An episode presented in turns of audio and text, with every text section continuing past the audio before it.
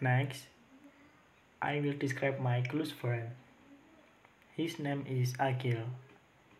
I know him because we are in the same class at Ahmad Dahlan University majoring in English literature. I have never met him because learning at our campus is still online or learning from home. But we often communicate by WhatsApp. Akil come from Bima, West Nusa Tenggara. He is a person who is diligent attending lecture. He also often remind me to attend lecture if I forget. And also, he often remind me to do assignment. He really likes playing online games.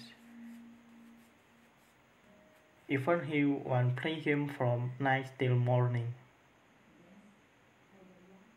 But he was a hard worker. He has a shop in his house. He also has a coconut plantation there. Every afternoon he went to there to monitor his garden.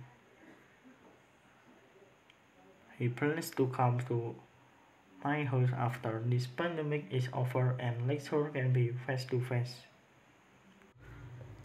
He said early 2022 he came to Jogja because there is news that face to face lecture will start in 2022.